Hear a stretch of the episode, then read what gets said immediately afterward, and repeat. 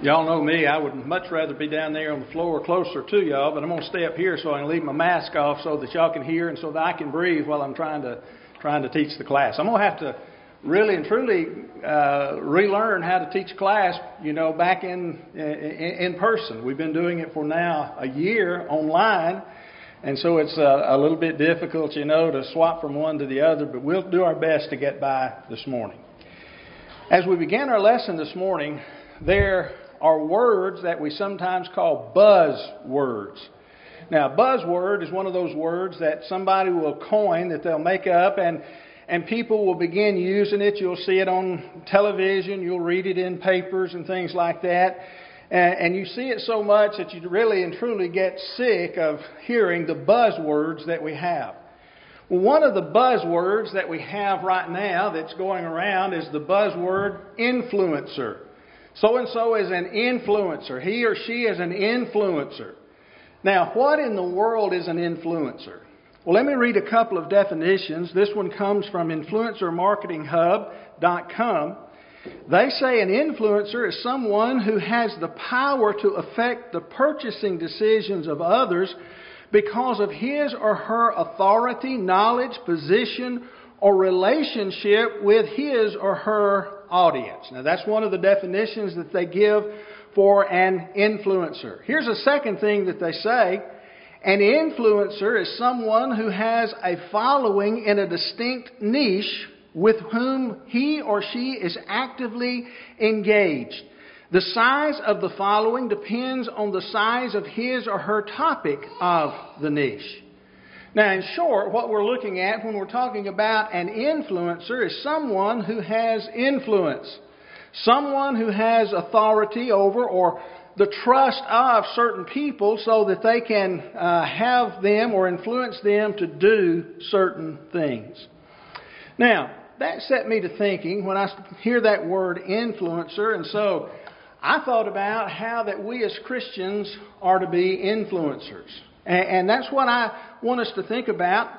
Are we as Christians being influenced, or are we being the influencers that God intends for us to be? Over the next few weeks, we're going to study this topic. We're going to think about it, and I think it's going to be worth our time in order to do that. Now, the lesson that we'll be presenting first off this morning is going to be one that is relatively simple. It's one that will mention some things that all of us probably already know. But we want to cover those things. We want to cover those bases as we begin.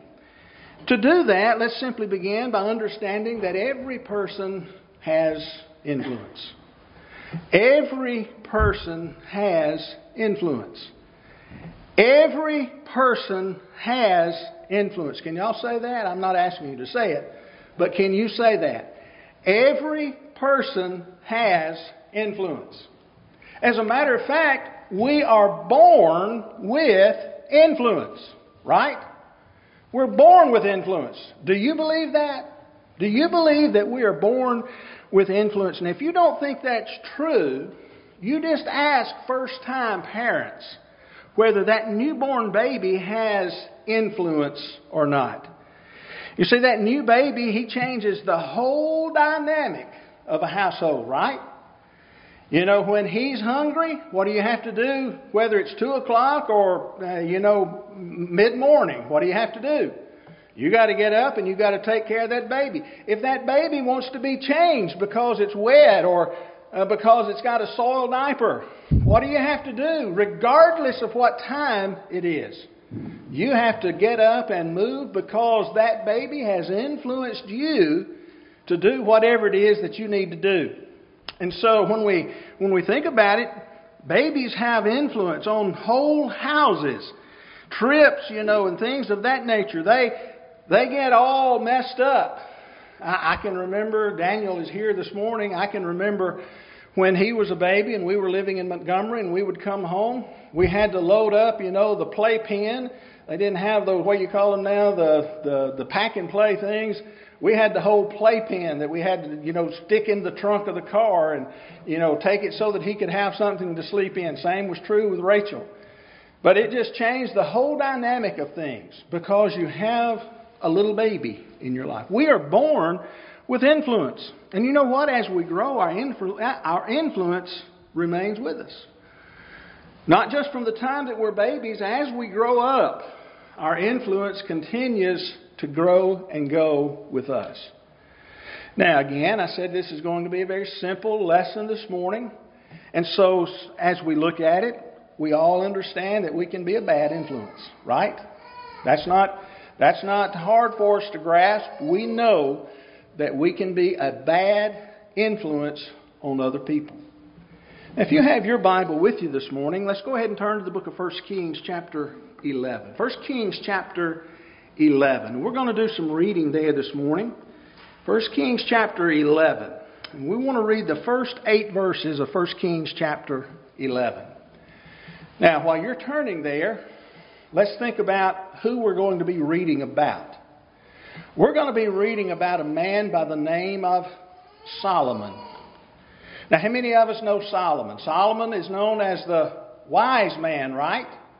He's the man who, when uh, he asked, uh, when God said, "Hey, ask me what you will, and I'll give it to you," he's the one who asked for wisdom, and because he asked for wisdom, God gave him the wisdom, but He also gave him money and power because he didn't ask for those things. He simply asked for wisdom. Now, you would think with that God given wisdom that Solomon would be wise enough to make the right decisions all the time, right? That he would know what to do in every situation. He knew what to do when it came to that baby, didn't he? The two mothers, one who had who had uh, accidentally killed her baby, the other who didn't, you know, and, and the one who had accidentally killed her baby claimed the live baby. You remember what he did. He said, Take the baby and cut it in half and give one to one, half to one, half to the other. And the real mother said, No, just take it and give it to her. And he said, That's mama right there. We would think he would be able to make the right decision, be wise enough to make the right decision every single time. But that's not the case. In the book of 1 Kings, chapter 11, at verse 1, the Bible says Now King Solomon loved many foreign women, along with the daughter of Pharaoh, Moabite, Ammonite, Edomite, Sidonian, and Hittite women, from the nations concerning which the Lord had said to the people of Israel, You shall not enter into marriage with them, neither shall they with you for surely they will turn away your heart after their gods. Solomon clung to these in love. He had 700 wives who were princesses and 300 concubines, and his wives turned away his heart. Who did it? His wives turned away his heart. His wives influenced Solomon, the wise man. Verse 4 For when Solomon was old, his wives turned away his heart after other gods, and his heart was not wholly true to the Lord his God, as was the heart of David his father. For Solomon went after Ashtaroth, the goddess of the Sidonians, and after Milcom, the abomination of the Ammonites. So Solomon did what was evil in the sight of the Lord, and did not wholly follow the Lord as David his father had done. Then Solomon built a high place in Chemosh, the abomination of Moab, and for Moloch, the abomination of the Ammonites on the mountain east of Jerusalem. And so he did for all his foreign wives who made offerings and sacrificed to their gods. What happened to Solomon, the wise man? The man who had been given wisdom by God, he had women, wives, who influenced him. And their influence was not good influence, was it? They influenced him for evil. Turn in the New Testament to the book of Matthew, chapter 14, verses 6 and 7. Matthew, chapter 14. Well, actually, we want to read through verse number 10. Matthew 14, verses 6 through 10. The Bible says, But when Herod's birthday came, the daughter of Herodias danced before the company and pleased Herod, so that he promised with an oath to give her whatever she might ask. Prompted by her mother, she said, Give me the head of John the Baptist here on a platter.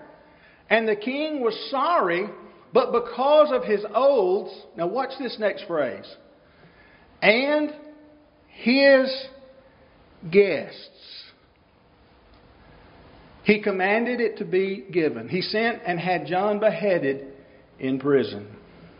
Why does the Bible say Herod beheaded John? Well, he made an oath. He said, I'll give you whatever you ask. But there were people who were present when he made that promise, that oath. And he didn't want to look bad in front of those folks. And so, in essence, what those folks did was influence him even without saying a word. He was worried about what he would look at look like in front of them. And that was a bad influence on Herod. Those folks, even though they may not have done anything in, in, in this case that was, you know, overtly wrong, they were a bad influence on him because they were there. And so we can be a bad influence on people. In the book of Ecclesiastes, chapter 9, verse 18, the Bible says, Wisdom is better than weapons of war, but one sinner destroys much good. One sinner destroys much good. One sinner can have an influence on a whole number of people and destroy that which is good and that which is right. And so we can have a bad influence. But by the same token, we can have a good influence. We can be a good influence on other folks. And I truly believe that the Apostle Paul was a good influence, was he not? Don't you think Paul was a good influence? Look with me, if you will, to the book of Acts, chapter 28. Let's look at verses 30 and 31. Acts chapter 28, verses 30 and 31. Now, while you're turning there, let's understand uh, what we're about to read here. Paul has been arrested, he has been taken to Rome, and he is awaiting trial. He's allowed to live in his own house, as we'll notice here, and he is allowed to live there at his own expense. But as we look at what, he's, uh, what is said here, it sets us up for what we'll look at next in relation to his influence. The Bible says, beginning in verse 30, he lived there two whole years at his own expense and welcomed all who came to him. Now, now, focus on that for a minute. He welcomed all who came to him. And when they came to him, what did he do? Proclaiming the kingdom of God and teaching about the Lord Jesus Christ with all boldness and without hindrance. Now, he's under arrest, but they're allowing him you know, they didn't have the ankle bracelets and things like that back then, like we have today, but they allowed him to live at home until his trial actually came and everything was settled. But he had to stay there. He couldn't leave, but people could come and see him. They could come and visit with him. And when they came and visited with him, what did he do? Well, he did what Paul always did. He preached to them. He sought to evangelize, to teach them. But notice again, he welcomed all who came. But I want to ask you a question this morning. Who came to see him? While he was there, captive, if you will, in, in Rome, who came to, to see him? Now, I don't know everybody that came, but I do know some who came because the Bible tells me about some who came. In the book of uh, Philippians, chapter 4, verse 22, Paul, in writing to the church at Philippi, said, all the saints greet you, especially those of Caesar's household. Now, where's Caesar's house at? Where's Caesar's household at? Caesar's household is going to be in Rome. That's where Paul was in prison. And so it, it's evident that some who were of Caesar's own household must have been with him while he was there, and they heard him as he proclaimed the gospel to them. And he calls them saints. They had become believers in Christ. He had influenced them. Paul was a good influence on other folks. Look at the book of, of Acts, chapter 16, verses 25 and 26. Still talking about the Apostle Paul. He said, About midnight, Paul and Silas were praying and singing hymns to God, and the prisoners were listening to them. You realize this is when they had been arrested in uh, Philippi, okay? And so they were singing, and suddenly there was a great earthquake, so that the foundation of the prison were shaken, and immediately all the doors were opened, and everyone's bonds were unfastened. Now, who was there? Well, Paul and Silas were there, right? Because we're going to find them singing here. But there were other prisoners who were there because uh, as they were singing, what does the Bible say? And the prisoners were listening to them. But then there's that earthquake, and whose chains, whose bonds were unfastened? The Bible says immediately all the doors were opened and everyone's bonds were unfastened. Now, if you had been a prisoner that night, if you had been a prisoner, what would you have done if the prison door is open and the chains that were holding you down, they were loosed from you? Well, most prisoners, what are they going to do? They're going to bolt. They're going to run. They're going to get out as quick as they can. In the chaos, they're going to try to get away. But then going on in verses 27 and 28, when the jailer woke and saw that the prison doors were open, he drew his sword and was about to kill himself, supposing that the prisoners had escaped. He thought what I just said. He thought they had run. He thought they had bolted. But what's this? But Paul cried with a loud voice, Do not harm yourself, for most of us are here still. Is that what he said? For we are all here. We're all here. Why, pray tell, did the rest of those prisoners stay there? I'm not sure that I know all the reasons, but I am convinced that it was probably because Paul and Silas had an influence on them. Even the very singing that they were doing had an impact on these people, and it was an influence for good. So we can have a bad influence or we can have a good influence. But what size is your influence? What size is your influence? You ever thought about that? If everybody has it, and it can be good or bad, I'm hoping that you're going to have a good influence on folks, but what size is your influence on other folks? I want to go back to that article I quoted from earlier from the, the website about uh, influencer marketing. And uh, they mentioned four different kinds of influence, or I should say, four different sizes of influence.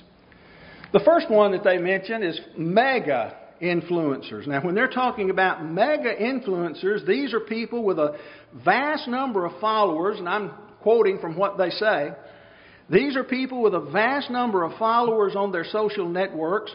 Although there are no fixed rules on the boundaries between the different types of followers, a common view is that mega influencers have more than 1 million followers on at least one social media platform. In other words, these people have influence over a lot of folks. They have over a million followers, the mega influencers. But then, not only do you have folks who have that much influence on others, you have the macro, M A C R O, the macro influencers. Now, that's a step down from the mega influencers and, and maybe, uh, as they say, more uh, accessible uh, as an influence marketer. Uh, they say you would consider people with followers in the range of between 40,000 and 1 million followers on a social network to be macro influencers. Now, that's a big range 40,000 to a million. But that's still a lot of people to have influence on, isn't it? 40,000 to a million. Then there are the micro influencers. Micro influencers. These are the ordinary, everyday people, they say, who have become known for their knowledge about some specialist niche. As such, they have usually gained a sizable social media following amongst devotees of that niche, It's uh, not just the number of followers that indicates a level of influence, it's the relationship and interaction that a micro influencer has with his or her followers. You could consider micro influencers as having between 1,000 and 40,000 followers on a single social media platform. Now, what do they say? Well, the, the, the more, the, the lower you go, the more influence you might have on a smaller group, but a more intimate influence you might have. So you got the mi- micro. Then you've got what they call the nano. The nano influencers. They only have a small number of followers, but they tend to be experts in an obscure or highly specialized field. You can think of a nano influencer as being the proverbial big fish in a small pond. In many cases, they have fewer than a thousand followers, but they will be keen and interested followers, willing to engage with the nano influencer and listen to his or her opinion. as I look out over this audience, when it comes to us as being Christian influencers, it may not be that we are mega influencers. You and I, neither one of us, may be a mega influencer. We might not be a micro, uh, a macro influencer, have huge audiences where people will listen to us. We may not even be a micro influencer where, you know, we've got a, a, a good number of people that we can intimately, you know, uh, influence. We may not have that large of audience. But I'm going to tell you something. We can at least be a nano influencer. That small group of people that are around us. It may be our family, it may be our friends, it may be our coworkers, it may be the folks that you know we have association with at uh, maybe sporting events or whatever it might be. We can influence those people. We can consider ourselves maybe a nano influencer. We don't have the greatest platform, but we can influence the people that are around us. Now, one thing is certain we're either going to have a good or a bad influence on somebody. Jesus said in the book of Matthew, chapter 12, at verse number 30, Whoever is not with me is against me, and whoever does not gather with me scatters. Jesus said, Hey, you're going to have an influence one way or the other. You're going to be for me or you're going to be against me. And, and so, you know, we're going to influence people one way or another. You may think you have no influence, but you cannot do one wrong thing, one little act that's wrong, without leading someone astray. We have to guard our influence always. Paul would say it this way in Romans chapter 14 at verse number 7 For none of us lives to himself, and none of us dies to himself. There are always people around us who are watching us. They have those eyes on us. They may be older eyes, they may be little baby eyes, but they're going to be on us. But then, last of all, here's another thought your influence will outlive you. Your influence is going to outlive you. You've got it, it's going to be good or bad, and it's going to continue on even after you're gone in one form or another. That ought to shake us to the core. In the book of Micah, chapter 6, at verse number 16, Micah writes and says, For you have kept the statutes of Omri and all the works of the house of Ahab, and you have walked in their counsels, that I may make you a desolation and your inhabitants a hissing, so you shall bear the scorn of my people. Two people that I want you to notice there, two names Omri and Ahab. These people are following after Omri and Ahab. The only thing about it is Omri had been dead for 200 years. People were still following after him. And Ahab had been dead for 170 years. And they were still following after him. They followed the influence bad influence, I should say, of these two men, even after they were dead. Israel, God's people, were still being influenced by these men. In the book of Hebrews, chapter 11, at verse 4 in the New Testament, the Bible says, By faith, Abel offered to God a more uh, acceptable sacrifice than Cain, through which he was commended as righteous, God commending him by accepting his gifts through his faith. Though he died, he still speaks. And you know what? When the writer of the book of Hebrews said that, the main thought is simply that Abel exercised and was still communicating over 4,000 years later. And he was influencing for good. And he's still doing that. How long and how far reaching will your influence on your family, on your friends, on your neighbors, whoever it may be, how long will it continue?